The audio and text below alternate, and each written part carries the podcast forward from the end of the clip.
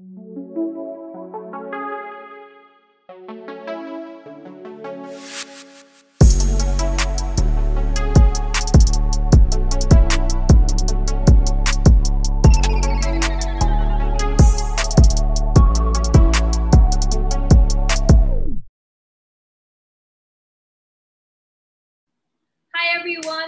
Welcome to Volleyball DNA, where we examine the characteristics that make up some of the most intriguing personalities in the world of volleyball. I'm Denise Lazaro.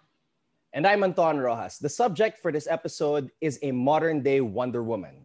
Her rise to prominence happened at the same time the sport she loves broke barriers and changed its future. She's a symbol of hope, equally fearless and compassionate. The woman in action, Gretchen Ho. Hello! Oy! Hi, Gretch! Kakamiss kayo. Oh. Long Grabe, sobrang miss ko na kayo. Naka ano ako, naka-jacket ako para cool. Pero eto, naka-pajama!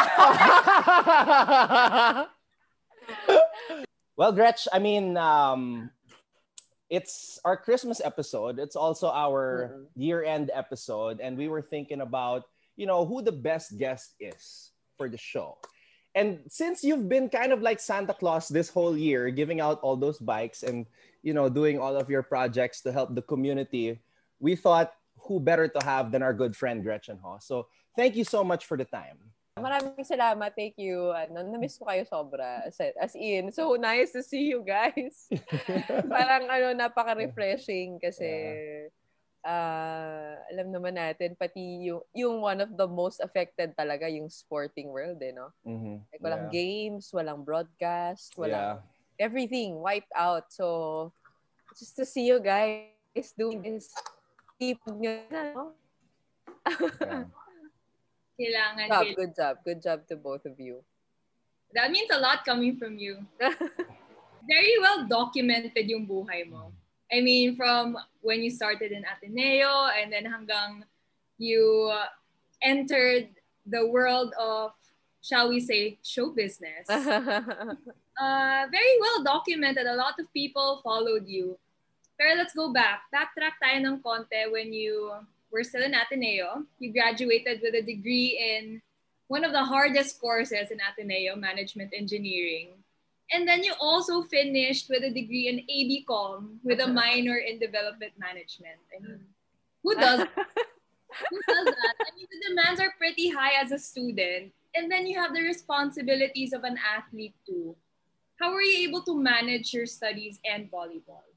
Ah, uh, ano nga ba? Kasi 'di ba sa Ateneo, uh, may mga free elective tayo. So ayoko isayang ano, ayoko sayangin yung oras. Sabi ko, magma-minor na lang ako. And then the com major naman was for my fifth year kasi yung ME bawal siya na ano, bawal siya i-delay. So you have to graduate with everybody on time. And pangarap ko yung ME eh. Talagang masasabi ko, one of my proudest achievements and pag tinatanong ako, ano yung proudest achievement mo? Yung graduating from management engineering. Kasi it was really difficult talagang sasabi ko parang ginapang ko yun. Hindi naman sa sobrang nahirapan ako, pero mahirap talaga siya. Uh, you need other people, you need your your blockmates, you need your course mates to finish it with you. And then nakikita mo, di ba, nandun ako sa dorm nyo, nakikitulog ako. Tapos, hindi doon pa ako nag-overnight kasi talagang magpupuyat ako. May training kami ng mga, let's say, mga 3 a.m. Ay, 4 a.m. pala, 3 a.m. gising. Wow. I would I would um do my my work, my thesis dun sa dorm kasi ay, ayoko umuwi. Tapos yun nga nakikigulo ako sa kanila para hindi na ako mahirapan mag, magising. So, ano, uh, time management, ano nga ba? I just didn't have, ano, time for, for social, hindi naman, may social life naman ako, but it was really more university life and org life. And I wanted to make the most out of college back then. Uh, parang sabi ko, kailangan sulitin ko tong experience na to kasi hindi na ako babalik dito. Kaya hmm. pati mga orgs, nag-org ako noon. Pero yun, uh, hi, like pareho pa rin naman ako ngayon, tingin ko. Hyper pa din. And just trying to make every hour productive. Okay, just to make it clear, this is a double major. We're talking management engineering and communication. Those are your degrees with a minor in development management. Just out of curiosity, Gretch, what is the normal track of a student who takes this kind of course? Like ano yung mga trabaho na pwede niyang kunin? Like if the student was gonna take the normal track. Like let's say if you took the normal track. I took the normal track, I would probably be in corporate now. Mm. Um, yung yung pinaka cream of the crop ng management engineering will go to operations research. Sila yung parang sobrang galing sa mga mga solutions. May yung ano yun eh. May skill yun eh.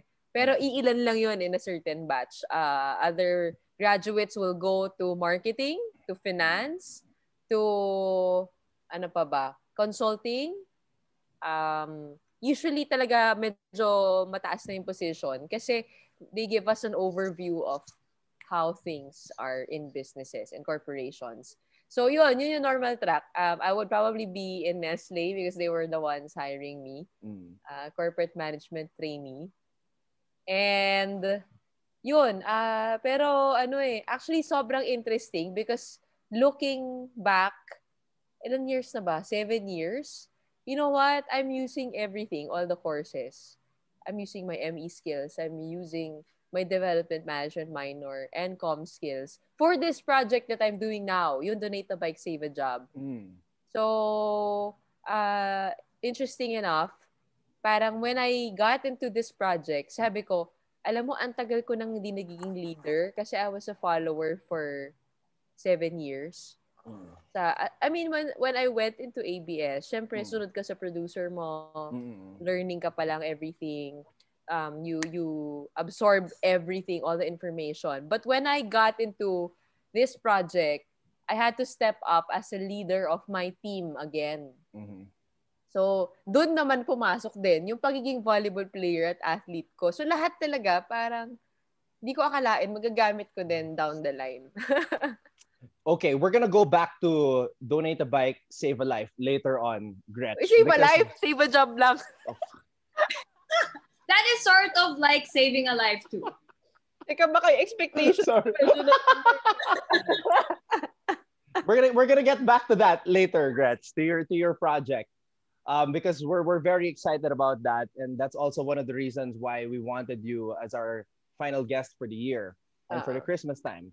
But um, I always remember the first Ateneo Lasal match that I ever covered. Kasi pangarap ng mga broadcaster yun eh, to cover an Ateneo Lasal in the UAAP. And looking back, the, the first Ateneo Lasal I ever did was the Ateneo Lasal of you guys. Kayo ni Den, when you guys were playing in the Final Four, it was in Phil Oil so many years back. And would you believe the people that showed up during that day, yung gate attendance, 2,124 first ever Ateneo Lasal in the Final Four. High profile Oo ba? 2000 oh, 2000. 2000 lang. And oh I remember, God. alam mo ba, Gretch, while I was sitting there covering the game, sabi ko, ano ba to? Pangarap ko mag-cover ng Ateneo Lasal. Pero parang, you know, like, this is not the atmosphere of Ateneo Lasal that I was accustomed to because I was a fan, Lasallian student, nanonood ako. At the time, I did not know na syempre sisikat yung volleyball and the rivalry would be as big, if not even sometimes bigger. But that match was a sign of things to come because you took Lasal to five sets. Tapos the years passed by, naging 5,261 on average the following year nung pumunta kayo sa finals. And then during your final year, Gretch, 17,842, yun yung nagpakita at the MOA Arena for your last match ever. So imagine that from 2,000 people to 17,000 people, that's how much the game grew during those years. So did you ever imagine, Gretch, na, alam mo yun, like, you're playing volleyball with Den for Ateneo. Did you ever imagine like that the sport would grow exponentially and the players today would have the platform that they have to have a voice and speak out among you know everybody in the community sobrang wild, grabe. I mean, if you think about it, that was just, I mean, it's past seven years, so, um, eight, six to eight years. And for volleyball to be that popular within that span of time, bilis, exponential yung growth. And not just that, I think we're lucky to be in that time. Parang my mom and I were looking back ngayon. Parang sabi niya, ang swerte mo, no? Kasi right timing ka. Parang imagine ngayon yung mga athletes ngayon sa pandemic. Sobrang, I mean, di ba, the whole season was canceled for next year. And kawawa yung mga nasa high school na papasok pa lang na may pangarap na mag-college, parang less na yung chances nila ma-discover at this time. 'Di ba? Parang may matatamaan talaga yung pandemic and sobrang swerte namin. I mean, I, I wouldn't say na it was just because of us or because of the rivalry, but it was a multitude of factors that came in perfectly at the right time. Like for example, yun, Ateneo Lasal. Um, second was yung kwento namin eh na parang Fab Five, parang ma- ano kami, David versus Goliath ang datingan. Mm. 'Di ba? Story, storyline. Mm. Um, pangatlo, uh, magaganda kami lahat.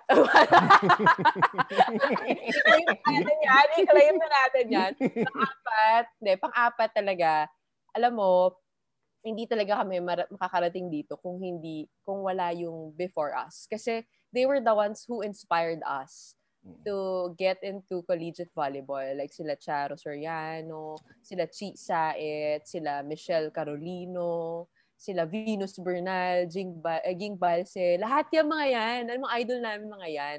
Mm. Um, tapos, yung growth ng volleyball, dumating na lang din sa point na ready na siya.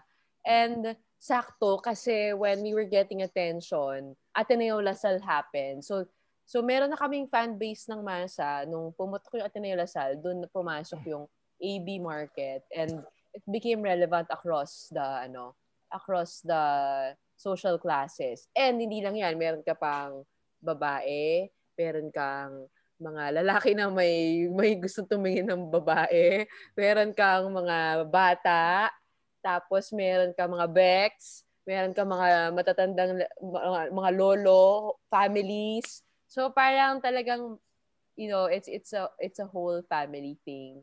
Swerte kami talaga um for having witnessed that, but it also I think ah special din because yung yung shift nung attention and yung pressure and dealing with all the changes and transitions, we were the ones who absorbed all of that also. Diba then? Yeah, I agree. So you have to mature right away. You have to understand the emotional fortitude that it takes. And I think, alam mo, ako, I carried all of that with me to my shift to the media world. Yung training ko as an athlete, yung paano ko na-mold, I think is one of the keys to my successes in the media world. Yun. I agree with with everything you said. Just like the rise of volleyball, it was you know a myriad of factors. You know, you always have to look back to how it all began, and we were just really lucky. Yung time natin, it was it just came together at the right time. Diba? Oo, wala tayong pinili at hindi tayo na, we were just like playing, diba? Walang kamuwang-muwang. Wala naman kaming, I mean, di naman namin alam na sisikat kami or mm. whatever. Parang madalas ano eh, panay sermon nga sa amin eh. Di ba? Parang yun yung mga experience natin eh. So, alam mo yun, parang kami din, kahit nung nagsisimula, nagulat din naman kami at the rise of our our own following sa Twitter, sa social media. And uh, when I actually went into showbiz and decided to make a career out of it, parang hindi pa rin ganun ka widely accepted yung pagiging showbiz noon eh. Noong time na yun, naalala ko parang parang resistant pa medyo eh, 'di ba? Hindi pa siya blend eh. So sabi ko talaga, parang I'm I'm I'm determined to show kasi to show people na when athletes enter the broadcasting world, hindi kami just because um dahil may following na kami, hindi ganon. Parang because we really have something to show And I think, no, parang the, the people who have went into broadcast have proven that athletes can can do it also. Can can cover games, can do media work, 'di ba? 'Di ba Den? Oh. Abangan. Those people who paved the way for that. Well, Idol we, namin kayo, Anton eh. we have our mentors like Anton. well, we can't talk about Philippine volleyball popularity without mentioning Coach Roger Gorayen. and we had him on the show. And you know what? Until now, he speaks very highly of you and how super thankful for everything that you've done for him, mm. especially with his recent bout with, you know, multiple myeloma. Uh, what are your fondest memories of our very dear Coach Roger? um, sermon, joke. Hindi talaga tatatak sa'yo eh. um, Coach Roger, Coach Roger, parang tatay na tatay na natin yan si Coach Roger eh. Alam mo yon medyo bugnutin, mainitin ang ulo, pupunta ka ng training, di mo alam kung maabutan mo siyang masaya o galit. Pero alam mo yon um, hindi ko makalimutan kasi no, nagsa-start pa lang yung batch namin we really started from from being a cellar dweller and he was really determined to change the culture in Ateneo and establish a solid volleyball program. Nung start namin, sampu lang kami. Tapos talagang talagang ano kami, um, tested by fire. Kasi he would really make us do the hardest drills and discipline us and really you know, pag meron kaming mga pasaway moves. Di nga, di nga kami sobrang pasaway, pero grabe talaga yung dinaanan namin with Coach Roger. Uh, even the, how he tried to bring the best out of us. Yung pinipiga ka talaga niya para malabas mo yung galing mo. And sobrang grateful ako kay Coach kasi tumibay yung character ko because of him. And um, talagang a lot of ano eh, a lot of mental, emotional battles with Coach Roger. Pero uh, I think you know yung yung sabay kayo na mula sa baba, sabay kayo umangat mm. unti-unti papunta sa finals and nadaanan niyo lahat 'yon. And nag-grow kayo together. Hindi ko talaga makakalimutan si coach. Fondest memory, ang dami, sa sobrang dami. Siguro ito na lang, yung nagka-cancer siya. Uh, yun, nung nakita ko siya, nung nalaman namin na may sakit siya, parang talagang ano, it really broke my heart to see him like that in the hospital. Kasi we always know him as strong Coach Roger. Mm. Ma-pride, ayaw niya mag, nagpapatulong, kahit na masama pakiramdam niya, pupunta pa rin yan sa training. Very committed Coach Roger sobrang daming energy. Um, kung kaya niya gawin, siya lang gagawa. Talagang ganun siya eh. Tapos makita mo siya na medyo helpless in the hospital and weak. Sakit sa puso.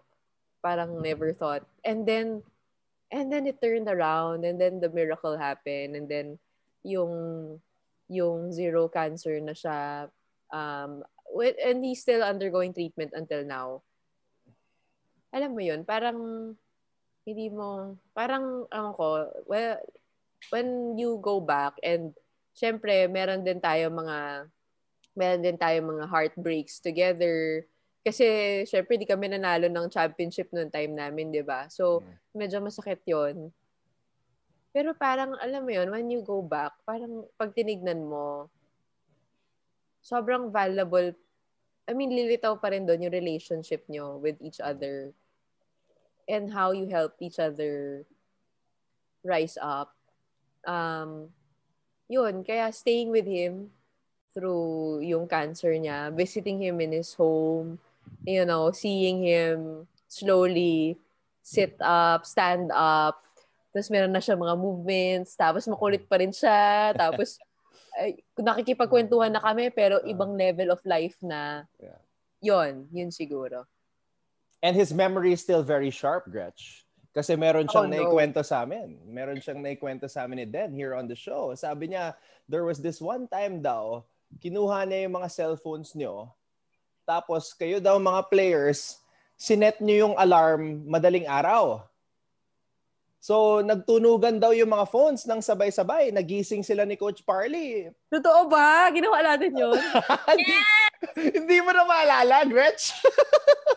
Baka hindi ako kasama dun sa prank na yun. Mabait kasi ako noon.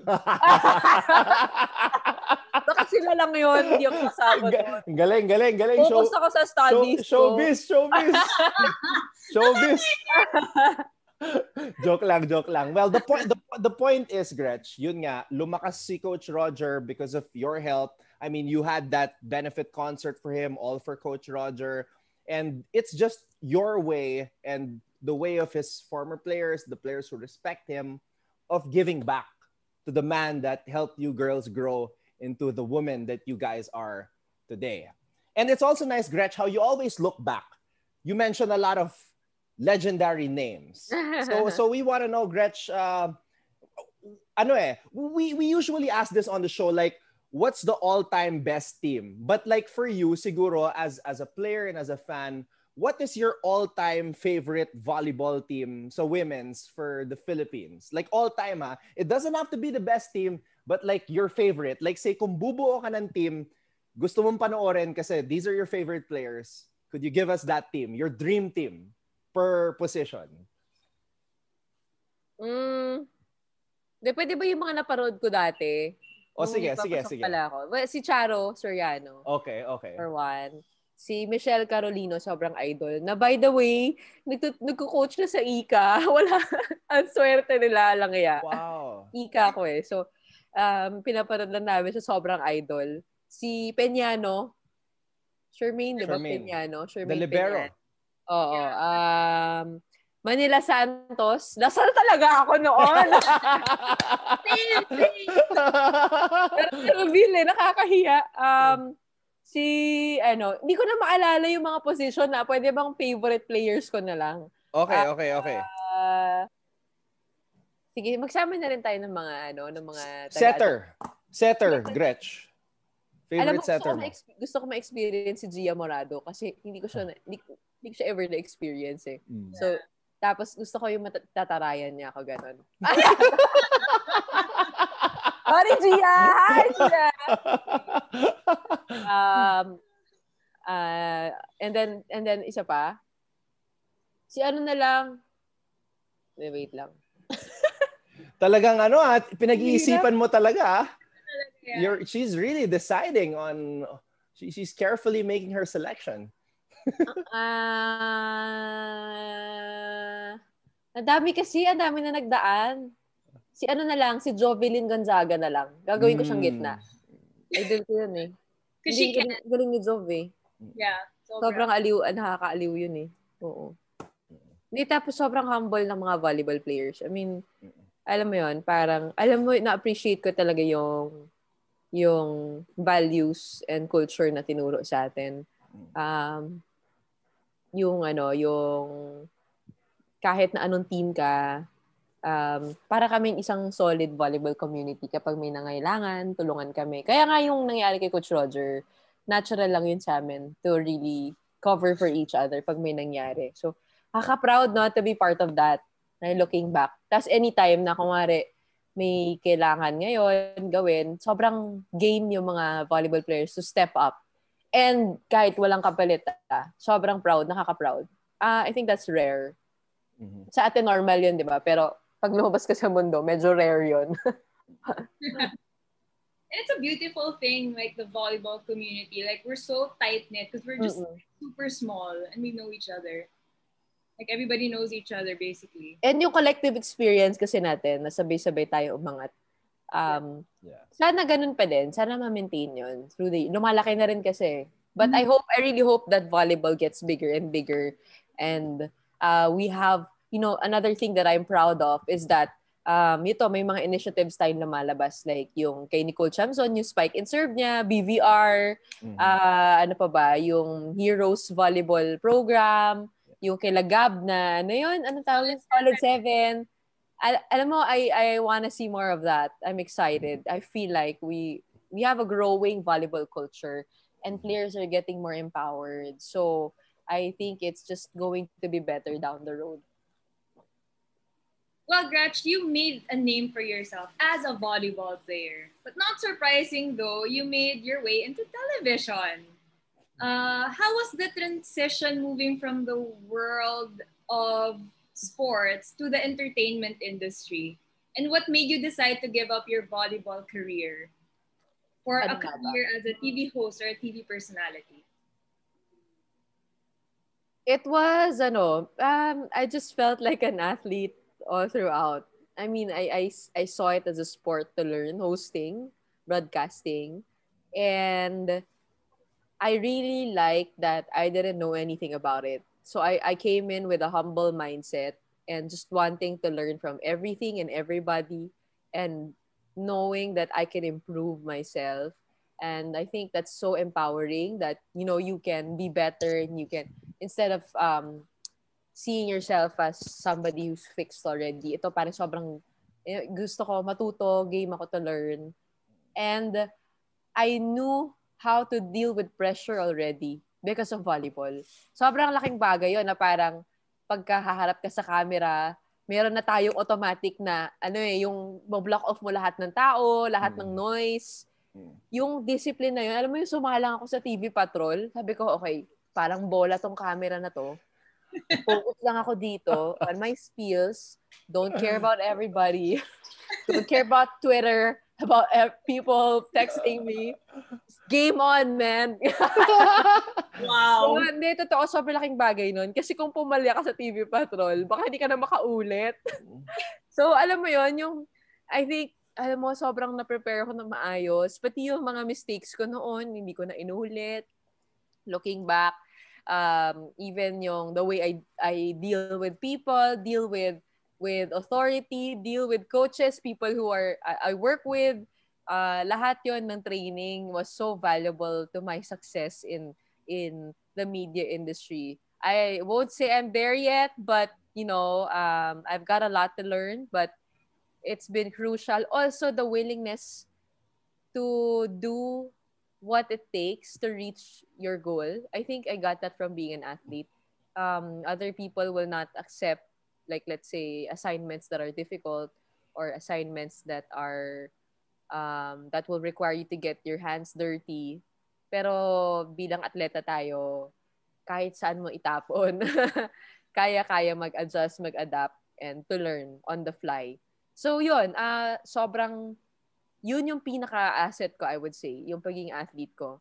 And why did I give up my volleyball career? Maybe because I think we're called to to different things uh, in our lives. And I, I felt like at that point, nung naglalaro ko sa Petron, parang naging routinary na yung, yung training for me. And I felt like God was moving me to a different season na taking me, dito ka na. And sabi ko, kung hindi ko i-full time yung career na gusto ko gawin, hindi ako ever magiging the best that I would want to see. Kasi kung kung nag-volleyball ako at nag-broadcast ako at the same time, magkaibang lifestyle yon And hindi ko siya masasabay. And I would always be, kasi kailangan payat ka sa TV, kailangan muskulado ka sa volleyball, bawal ka magpuyat sa volleyball, kailangan, I mean, late hours ako sa TV, hindi talaga siya kaya. So, I really had to give up one. And I felt like God was calling me to do TV work already.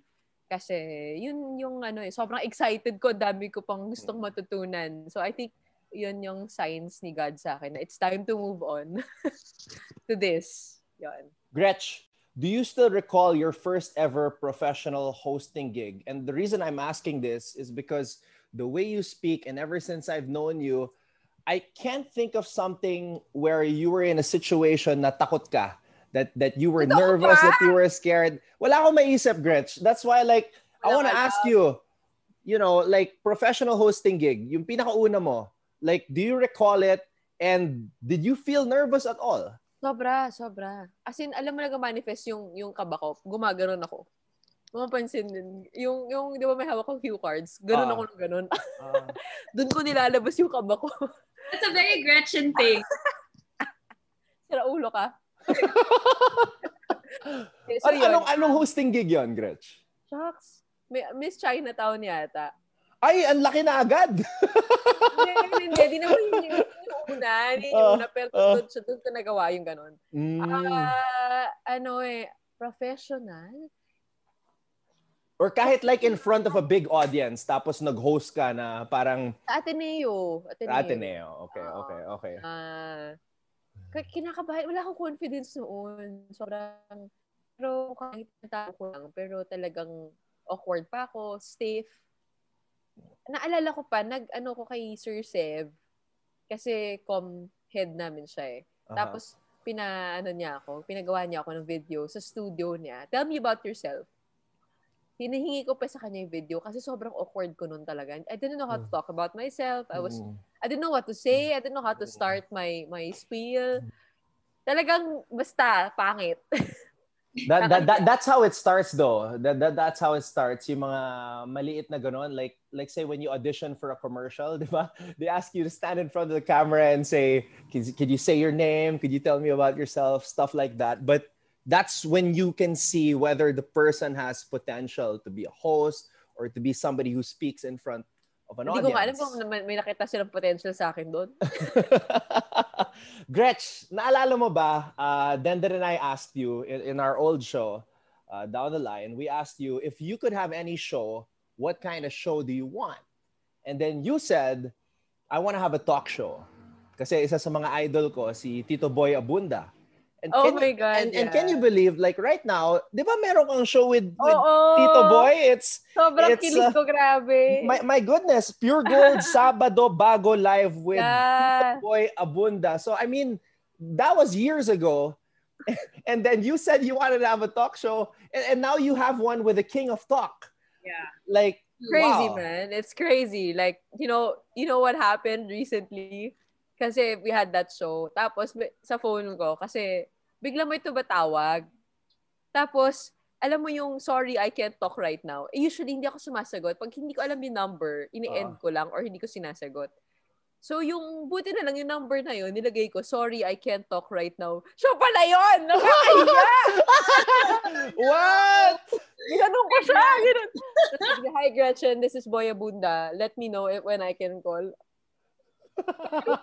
Oh my God. Hindi, pero talaga. Tapos, competitive din kasi si, si Tito Boy. So, sobra siyang ano, detailed. Um, every part of the script, sinasada niya lahat ng words and segments. Like, parang, whoa, like, this is the, this is the master, the yogi of hosting, man.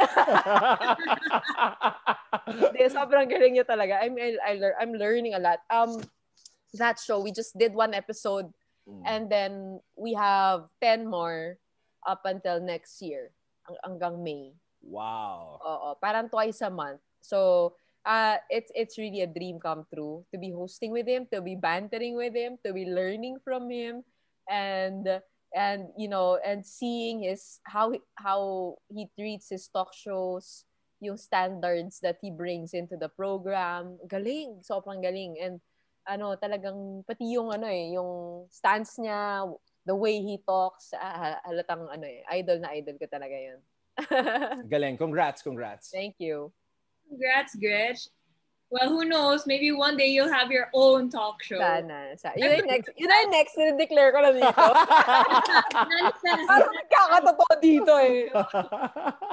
You know, from down the line, you want to have your own talk show now here on Volleyball DNA. What do you want to have in the future, Gretch? Your own talk show. Kids. Gretchen Ho lang. Gretchen Ho. Late night with Gretchen Ho. O, hindi ka nakikinig? What do you have what to have in the future? Sabi ko, kids. Kids. Okay, Gretch. How many? Okay, no comment. No comment. well, Gretch, being, you know, a, a host as good as you are, you've been everywhere. I mean, you've you've been to different countries and to different local destinations. What's your favorite local destination? Local? Here, Philippines? Yeah.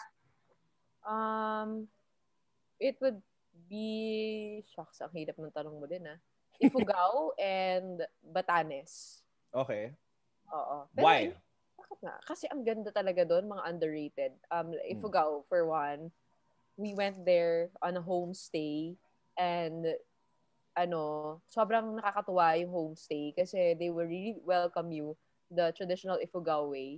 Meron mga sumasayaw, tapos yung mga, yung local food nila, yung ri- rice nila na doon mo lang mahahanap, papakain nila sa'yo. Yung chicken nila, the way they cook it, doon nila, ano. Tapos pagising mo, doon sa, kung saan kami nag-homestay, yung rice terraces na sa harapan.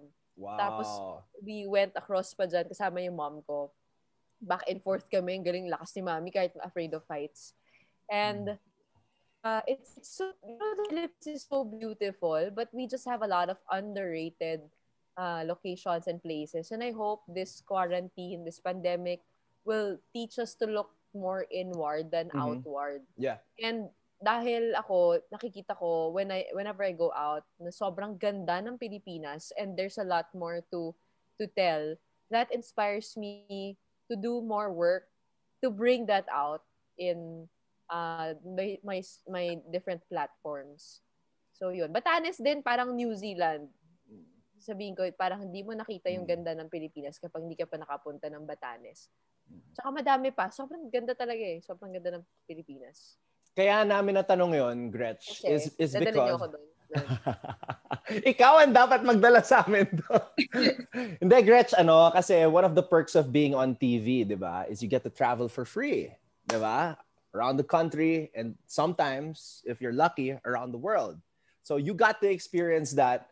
And one of the perks of being on TV also is you get to invo- you get to evolve into something that you probably didn't imagine or maybe you did like you became the prinsesa ng tikiman you know tikim princess Wait, marami ano, ka na ah, Tikim Princess, wag naman yung tikiman.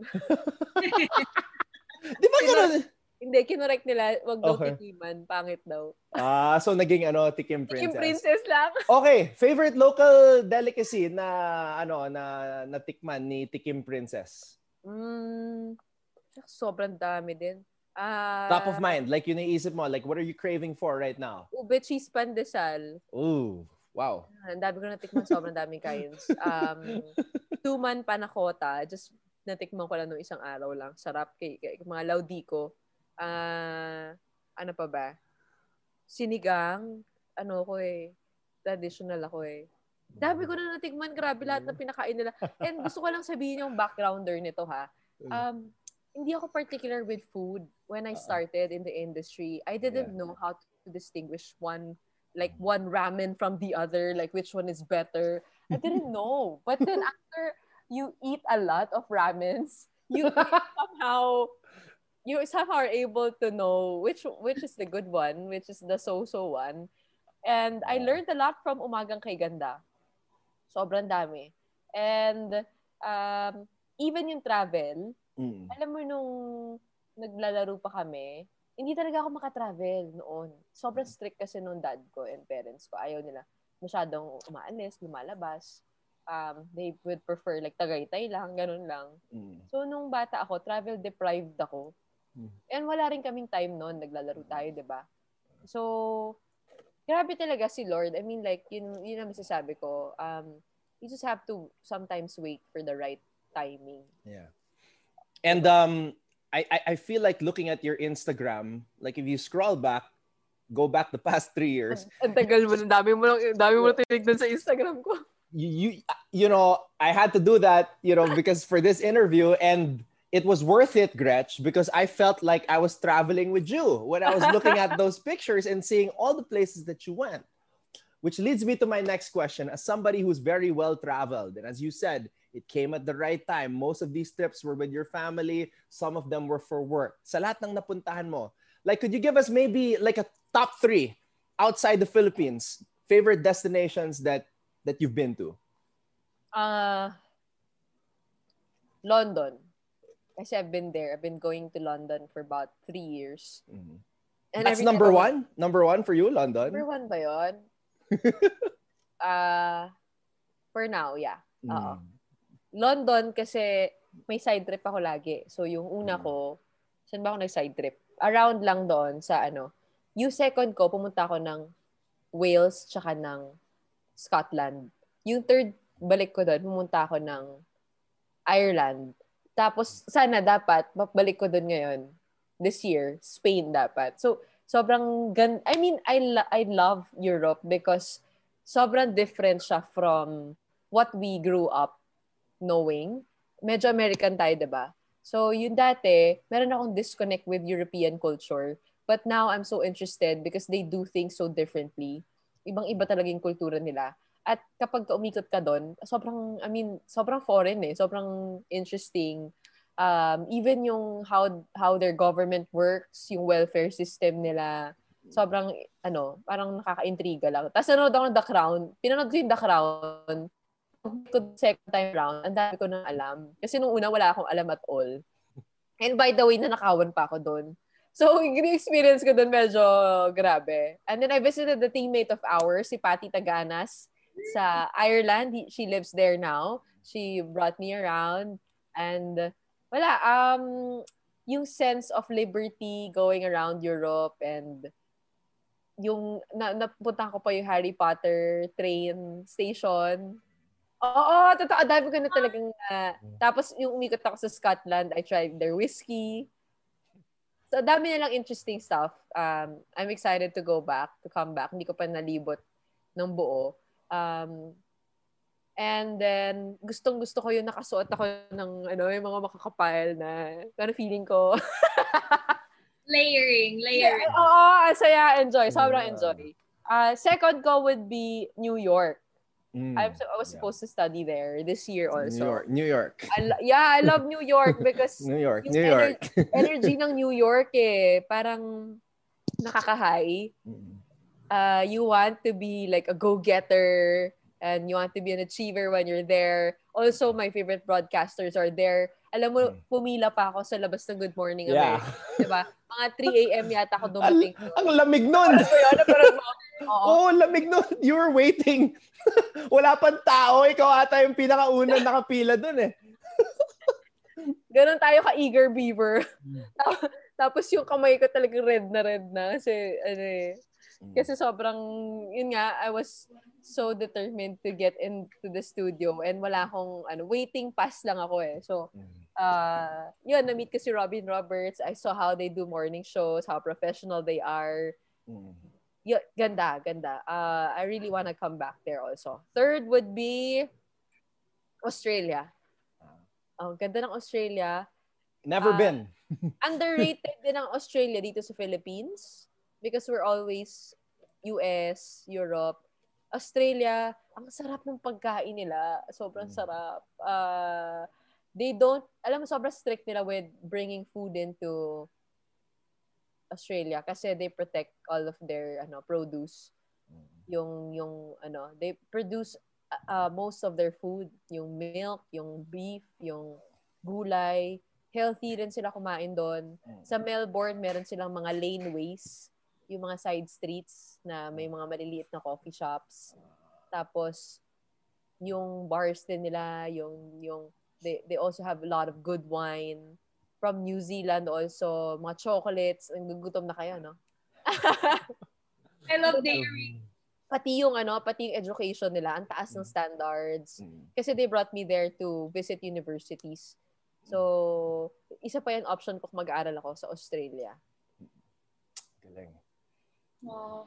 Well, hearing hearing your top three favorite destinations makes me want to travel na. You're, make, you're making a list in your head then.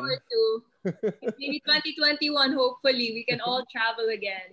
And yeah. speaking of 2021, the Olympics. The connect is we ha- we heard big news that you were gonna be the torch bearer for the 2020 Olympics. One of the torch bearers for the 2020 Olympics. How excited were you to hear that news? Super, like it blew my mind. Uh, Siyempre, ano yan eh, makaparood ka nga lang ng Olympics, di ba? malaking bagay na sa atin yan. To just be there and witness athletic greats is like, whoa. And yung torch-bearing experience pa, di ba? Kaya lang hindi ko lang alam kung matutuloy kasi may pandemic and medyo na na-cancel yung sa amin. Pero they will contact us kung matuloy man. Um, if ever, no, uh, sana nag-hope tayo na padala tayo doon for coverage. Bosses! Come on! Uh, ano, bahala na. Pero yun ang dream ko, to be able to cover the Olympics and to come with our athletes and to, Mm. you know, yung witness their growth, their journey. May chance tayo mag-medal. Itong Olympics, ito malaking chance natin. So, sana, sana talaga, sana. Yeah, well, sabi mo nga, Gretch, um, God's plan. Like, like God always had the perfect plan, like with the rise of volleyball and everything. So, you know, we just gotta have faith. I mean, the Olympics is a place where the best athletes in the world show up to compete. Speaking of world famous athletes, you've met a handful of them. I mean, I saw how crazy you went when we were in Charlotte and you saw Luka Doncic. Grabe, no? sobrang, Ito, kinig, no? sobrang kinikilig ka eh. I remember, I remember kahit ang layo. it's really it's really an experience of a lifetime no these Yeah. these coverages that we go to diba Yeah. Anton yung parang it brings out the inner child in you when you like dati nanonood ka lang ng NBA tapos ngayon Mm. nandito ka na nagko-cover alam mo yung it's such a privilege to cover not just watch but to cover and to tell the story and to tell it with such delight and the way that you see it from your Mm. from your from your eyes. Um and the, the side stories that come with it. And so that's what i love about what we do. Um and yun nga parang kahit si Michael Jordan yung makita ko lang from the stands crazy like talaga I'm in the I-. God al- alam mo yung parang pag After mga- after that Gretch, sabi ko okay na ako. I I can quit my job. After Diba? I saw after I saw Jordan, sabi ko okay na. I've I've this is what I entered sports for. Just to see Hindi, the goat. tapos, Just to alam see mo the yun, goat. tapos alam mo din, parang kung ma-realize mo lang, kung, maki- ma- kung di ba nandun ka na, makita mo yung mga ganon. And then tayo, maintindihan mo, yung mga fans natin, di ba medyo ganon din? Parang alam mo yung, yung ano, um, it it gives you that other point of view na from a fan na okay um kaya pagka may lumalapit sa parang dapat kung as much as possible you entertain them. Kasi ikaw na fan alam alam mo ang sakit pala ma-reject kasi mi- minsan na-reject na din ako sa interview. Yung hindi ako pinansin sino ba hindi pumansin sa akin Sino? Spill the tea. Sino yan? eh, hindi pala niya ako ni-reject yung bouncer niya leche Ah. si Kyle Kuzma kasi crush ko rin yun wow. Kyle Kuzma. Oh my God. Ginanon pa naman ako ng bouncer niya lang eh. Wow, wow, wow, wow, wow, wow, wow. So Well- parang alam mo yung, alam mo yung, parang ang sakit-sakit niyo. Parang, teka lang, I just wanted, you know, soundbite. I just wanted a photo. ang sakit. Alam mo yung, hindi kaya parang, ano eh, sabi ko, oh, we should always try to be kind and entertain everybody because we never know how Mm. that moment can change their lives. Like, like how it did us Mm. with Michael Jordan. Diba? Gretch, ano mas masakit? Yung yung yung kay Kyle Kuzma or yung ah, hindi nagpakita si Floyd May- Mayweather sa'yo? Ay, nako. Ilang oras kayo naghintay ni Andre? Hours. God, sobrang tagal. Para mga 2 p.m. ready na kami. Tapos mga 11, eight- 11 p.m. nila kinall off. Wow. Grabe talaga. So, Grabe. so you never saw Floyd? Hindi, pero alam mo, okay lang kasi yun yung Oh. experience talaga ni Floyd eh. Di ba? Nandiditch talaga siya. so we kind of got the real him. Oh Diba? my The God. Floyd Oh my God. experience. Oh my God. Even even in interviews, he runs away, huh? Oh my God. Oo, so parang, sino ba makaka-experience, Shots fired. sino ba makaka-experience ng dinitch ni Floyd? Kami lang yun. Kami na ni Andre. Okay, okay, okay, Gretch. Um, last, I mean, because we can go on and on about these athletes that you've encountered. Para sa akin, yung isa, isa sa pinaka, like, dito ko makikita na sobrang tapang mo eh. Sobrang tapang mo, Gretch eh. You approach Shaquille O'Neal, larger than life athlete at a club in Vegas. Was that, how did you do that? How did you approach Shaq at a club in Vegas? What's the story behind that? well, first of all, that was for JBL. Okay. So, I got the special VIP pass. And yun, ah wala, nilapitan ko lang siya. Tapos, Walang bouncer? Hindi, kasi endorser tayo eh. Oh, So, ah, okay, kailangan, okay. Kailangan take advantage natin yung mga ganong moment. Okay, okay. Grabe. Yun. Tapos yun, I went I went near him. Tapos sabi ko, I'm from the Philippines! Di ba? Yeah, I'm from the Philippines! Oh, I went there to Manila, ba- back in blah, blah, blah. Di ko na nga maalala kasi ang ingay. So anyway, basta parang sabi, parang sinasabi niya, it, ano, uh, it was a great experience, mga ganun. Ah. Yung kwento lang siya. Yun lang, pero wala, hindi naman talaga niya ako sinabihan kung ano yung prospect niya sa LA team niya. Hindi, parang ano, kasi, na, ano din eh, um, nakakahiya din na, mga ganun, parang mga short, short encounters lang na, I'm a fan, I was watching you before, mga ganon. But mi- millions of Filipinos just to have a moment like that with Shaq. oof. Di ba? Pero ang napansin nila, yung nakatingin siya sa legs ko lang yan. Nakatingin lang po sa floor si Shaq sa legs ko. Pero yun yung nag-viral, ginawa pa ng meme. Mga Pinoy talaga. Yup, popular talaga.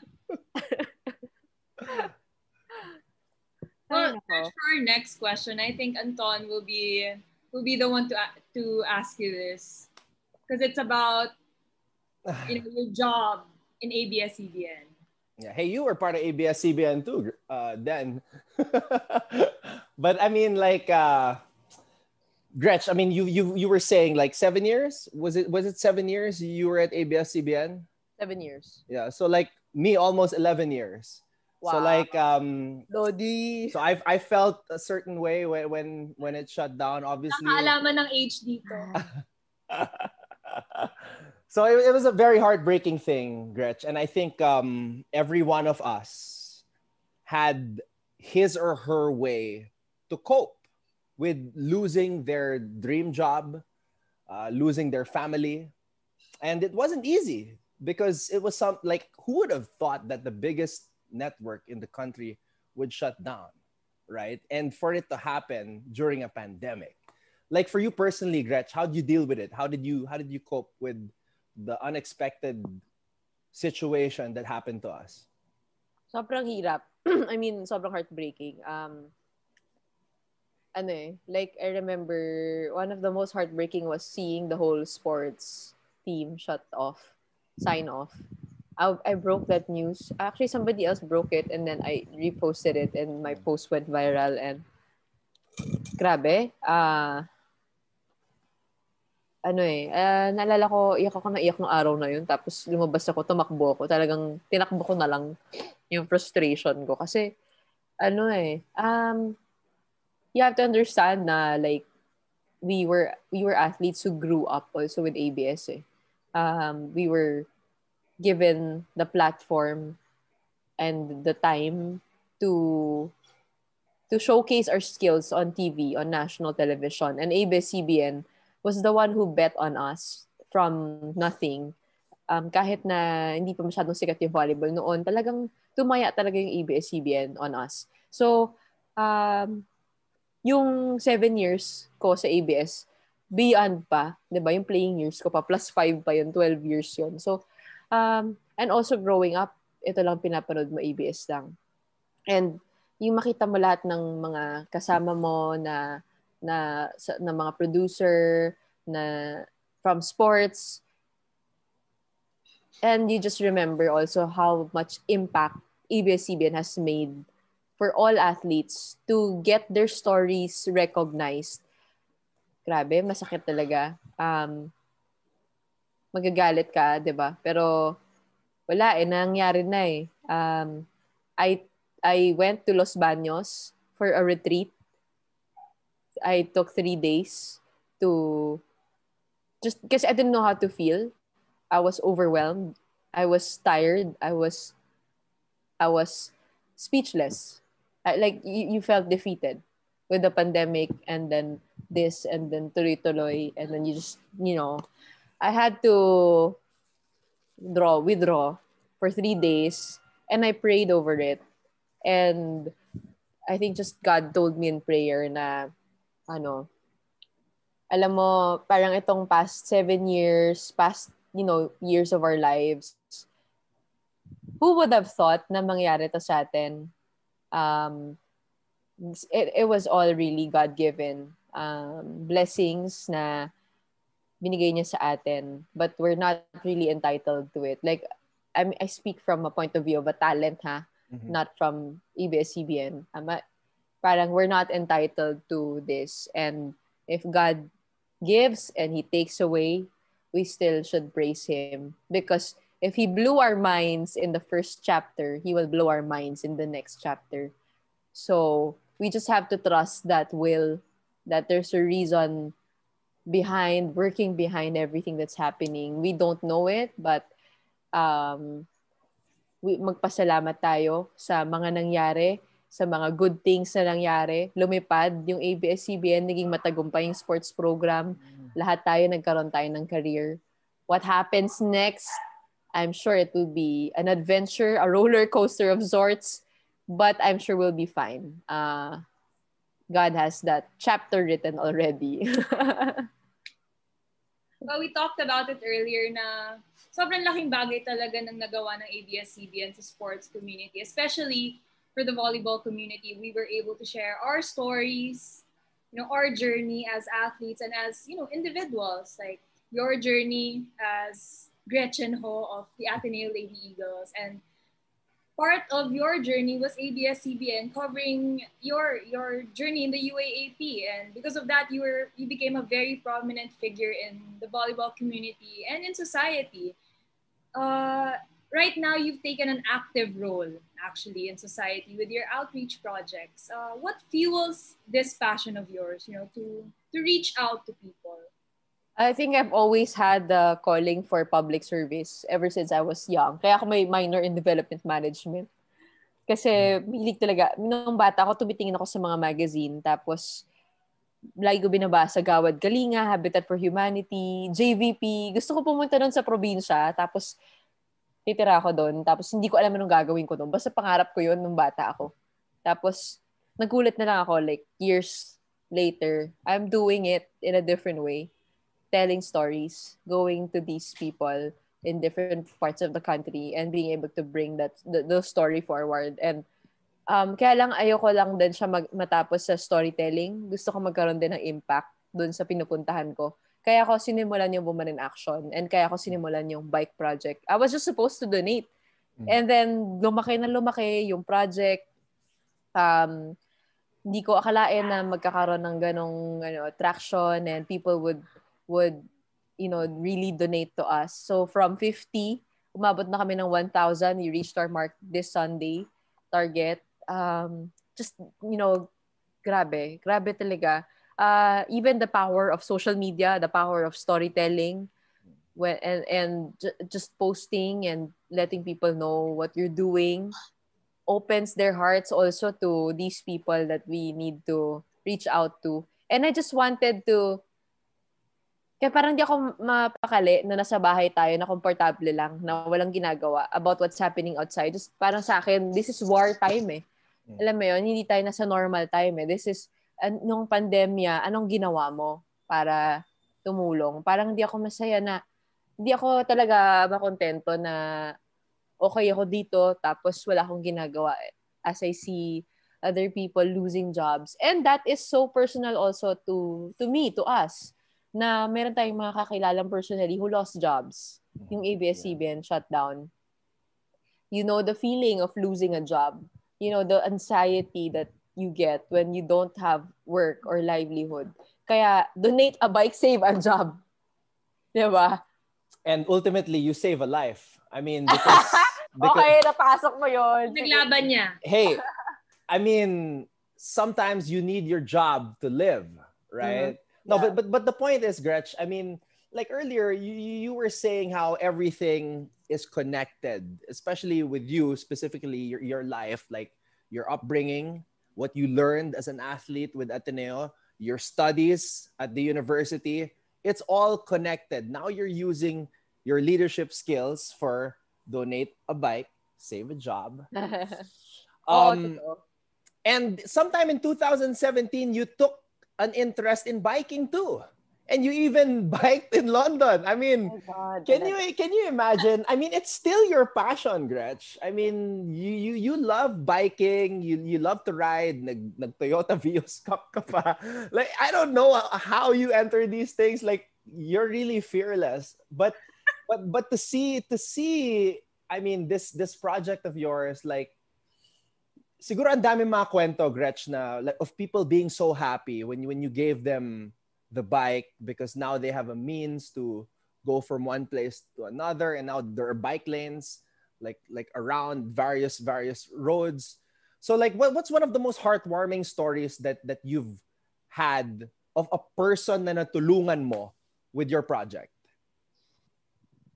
Siguro yung nabigyan namin ng pedicab ng sidecar, bike with sidecar. Hindi ko Hmm. akalain na kaya namin yun eh. Um. Nag-viral to sila EJ and Mina Santos. They were walking pa sa may Novaliches. Bit-bit ni EJ yung asawa niya. Kasi apparently may dwarfism yung asawa niya. So binuli sa bahay. So dinadala na lang niya habang nagsiscavenge. Scavenger kasi siya. Tapos para hindi siya mabuli sa bahay. And then, they requested for a bike with a sidecar. So yun, ah, nakahanap ka yung supplier ko. Tapos, dinala namin doon sa bahay nila. Yung bahay nila, sobrang nasa ano lang talaga, yung sulok. Tapos, ang daming basura sa loob kasi yun yung binibenta nila. Tapos, nung binigay namin yung sidecar, to yung mga netizens din, nag-pitch in sila um, to give money for goods for sari-sari store. So, yung pedicab na yun, gagawin nilang rolling sari-sari store more than more than livelihood, I think it's dignity. Yung parang bigyan mo sila ng maayos na buhay na pagkakakitaan, Mm. yung nirespeto mo sila na meron din silang karapatang mamuhay ng may- dignidad. Mm. Yun yung hindi mo mapapalitan eh, kahit na anong sabihin mo. So, uh, yung maiyak-iyak na sila, nung nilapitan namin sila, talagang, alam mo yung si Mina kahit may dwarfism, talagang iyak siya talaga na salamat sa bike na to. Um, yun, uh, you, you, you change lives and um, grabe. Uh, it's, it's, it's, you know, it's a blessing. It's a privilege to be the channel of blessings. To be able to be the mediator of yung mga donations ng mga tao and to witness these stories and to see how it impacts them. So I want to do more of that Mhm. moving forward.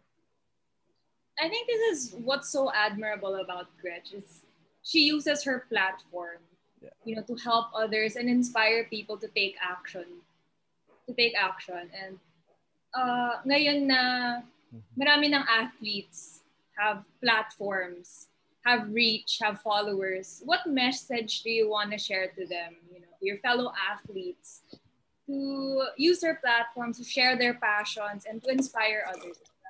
Okay, one of the the things that motivated me is wanted to prove in this project that um, social media is really powerful and we can use it to impact the lives of people in a good way.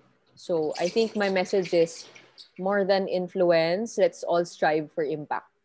Um, it's easy to say things online, but when we bring those things, those learnings, and to create actual projects, actual things, actual um, actions in real life, that's when it becomes even more powerful.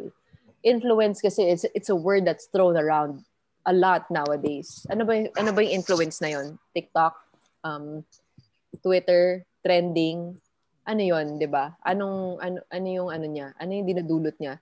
If we can take it to the next level and actually impact people in this manner, ay nako, sobrang dami natin magagawa. La- lalo na, alam mo yung isa pa sa mga gusto ko i-prove, people like me, I'm not I'm not super famous, I'm not super rich, but I was able to use my platform to deliver 1,000 bicycles. I was able to bridge people who had the resources and give it to the uh, people who needed it. I was that me ano um channel nga lang. Pero if I can do it, then so can you.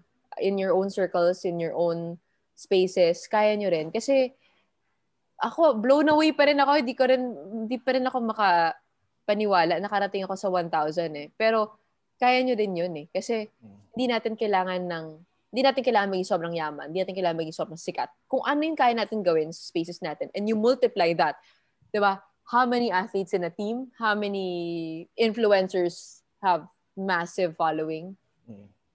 Ang dami natin magagawa all together. And I think that's a good way to go with social media. Ang dami na kasing ano eh, ang dami na kasing I mean, ang dami nang nangyayaring masama online. Fake news, trolling, um, bashing, cancel culture. If we can take it up another level, the conversation to another level, ang ganda. Ang daming ma- ma- maibubunga.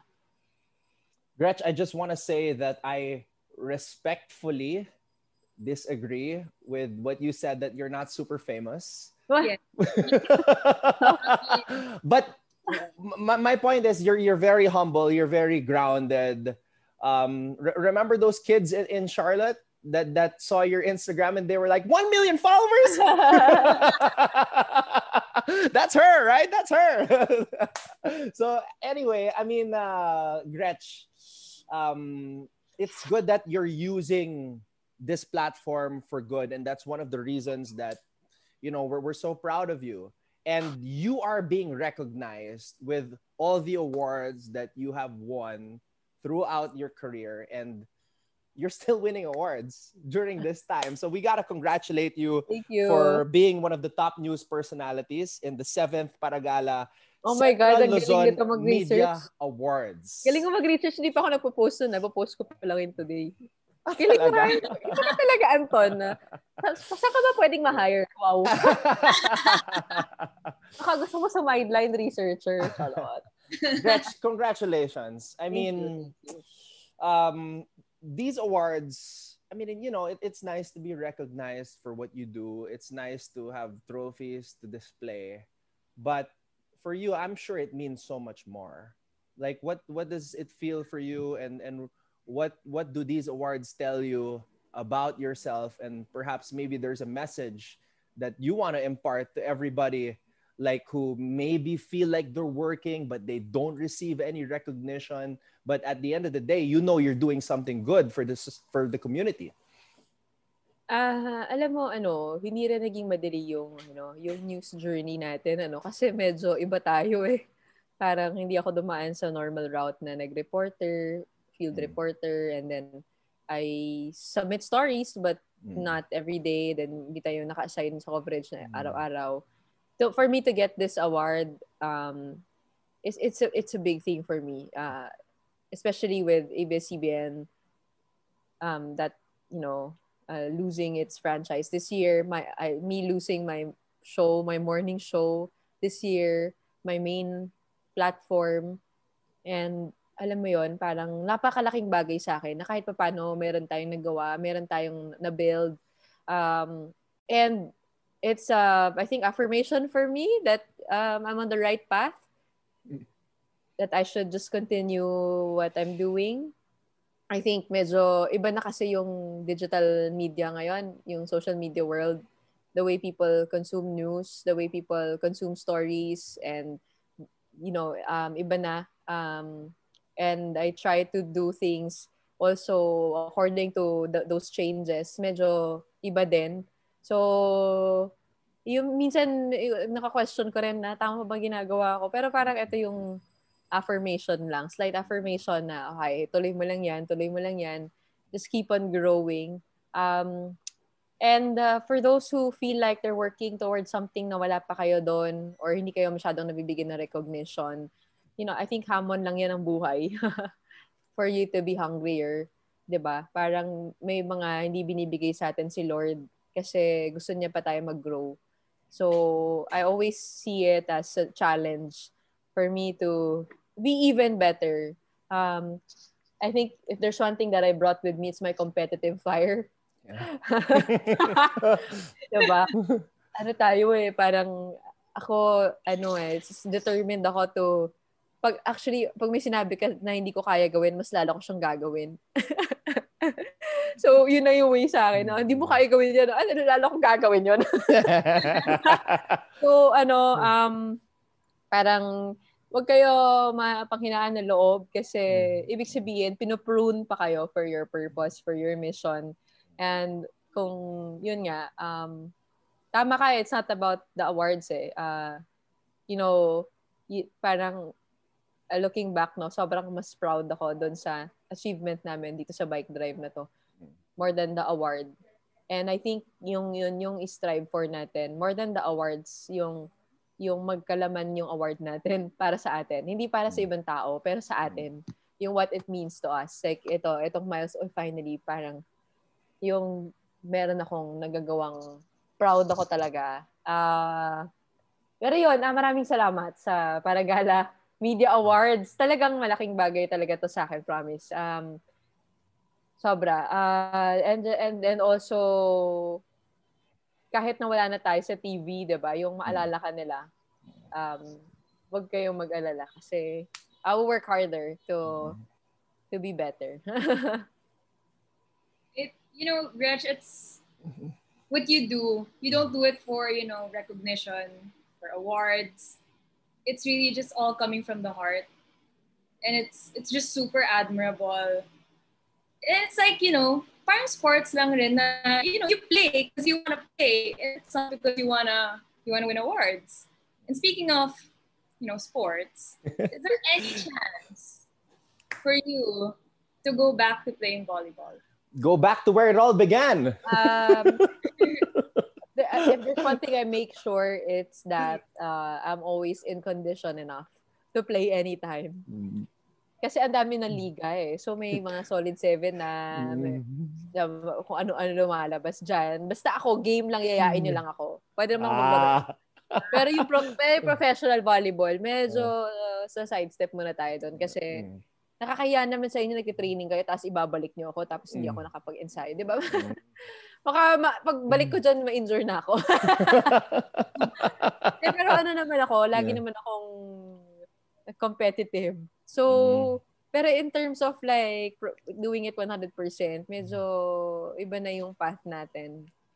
Mas gusto ko nang ikwento yung kwento ng mga atleta mm. ngayon na uh, to kasi alam mo yung alam mo yung impact alam mo yung impact sa atin eh nung exposure na yun eh. Telling stories well, giving exposure to the right people who deserve it, you know how it changed our lives. And I want to do the same for our athletes. We we know that you've been doing that gretchen. You've done a tremendous job telling the story of the athlete shedding light into the dilemma of uh, of people. And you know they relate to the stories that you share that's why den and i are so thankful for you to give us this time to share your story because while you've been sharing the stories of all the athletes it would be nice to find out your story as well and as you guys have just heard gretchen ho's story goes beyond the game of volleyball. So thank you so much, Gretch, for this time. But like before we let you go, I mean, 2021, Gretch, 2021. Ah, like you know, we're gonna we're gonna turn the page and open a new chapter. Um, what's your words of motivation to to everybody to hope for a better future in 2020? Kala ko itatanong mo ano nasa bola ng kristal. ano nga ba? Alam mo, 2021, yeah. mm. I'm predicting it to be a crazy year. Mm. First of all, it's vaccine year. It's campaign year, secret campaign year, elections. It's uh, bounce back year for a lot of businesses, mm. bounce back year for sports. It's gonna be crazy. But we like crazy. we like crazy. so, ano nga ba? Just enjoy the ride. Um, I think the worst is over. I think hopefully the worst mm-hmm. is over. Mm-hmm. We've gone through a tough 2020 that has yeah. pruned us in many ways, showed us what re- really is valuable, who our you know true friends are, who what we value, the people we value in our lives, and and showed us what we have to appreciate that. So 2021, I think it's a um, magandang magsimula ulit. Magandang, magandang magsimula ulit with all of these learnings better, wiser, uh, more mature, and wag kayong mag-alala kasi ano eh, I think it's gonna be better. I, um, slowly. So, ang, ang ano ko lang sa inyo is to just keep on fighting every day. Take it one day at a time. Don't look too far. kasi pag masyado tayo milayo nakatingin, medyo pwedeng, alam mo yun, mawalan tayo ng ng pag-asa. Pero sa there is magic in every day. what you can do today. So yun lang yung nasa mind ko every day. What can I do today to make this day count? Because alam mo, sabi ko, if we can't find good news around us, if we can't see a lot of good things happening around, then let's create our own good news in our own circles. And that's what we did with Donate the Bike, Save a Job. Um, that was also my way of coping mentally, emotionally, to four months being without work akala ng mga tao, kami lang tumutulong. Kami rin natulungan. We got ourselves busy instead of making the shutdown of ABS-CBN the headline of our 2020. We made something else the headline. And yung 1,000 bicycles, that means a lot to us to say na 2020, nakapagbigay kami ng ganito sa pandemic. Um, that overrides all the bad, shitty things. This is this is online naman, di ba? all the bad shitty things that happened in 2020. Mm. And for 2021, I challenge you to do the same. If you can't find good news around you, create good news because you can. You can. You're already powerful and there's so much you can do within a day. So, yun lang naman. Um, laban, laban. wow. What, what a way what a way to end our last episode for 2020. Uh, then with the woman in action, our good friend Gretchen Ho. Grabe, grabe. Salamat. Thank you. Thank Good job also. Speaking of creating, good job on the show. Keep on creating. And I'm so proud of Den Den. Pansin ko, laki na ng growth niya. I love you, Gretch. Thank you. Good job, good job. Ay, married life. Next in line. Next na ako. Oy, Anton, ikaw. Ikaw pa ako. we, will see. We'll see. Who, who knows what the future holds, Gretch? But uh, one thing's for don't sure. Look, don't look too far into the future. Ay, like, pala, ako yeah. pala. Day by day pala. Yeah.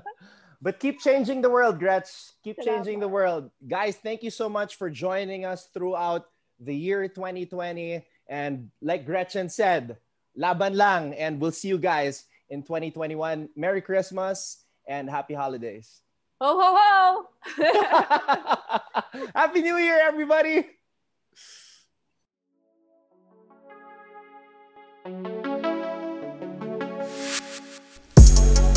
Thank you for tuning in to Volleyball DNA. Subscribe to the program by hitting the follow button on the homepage of our podcast.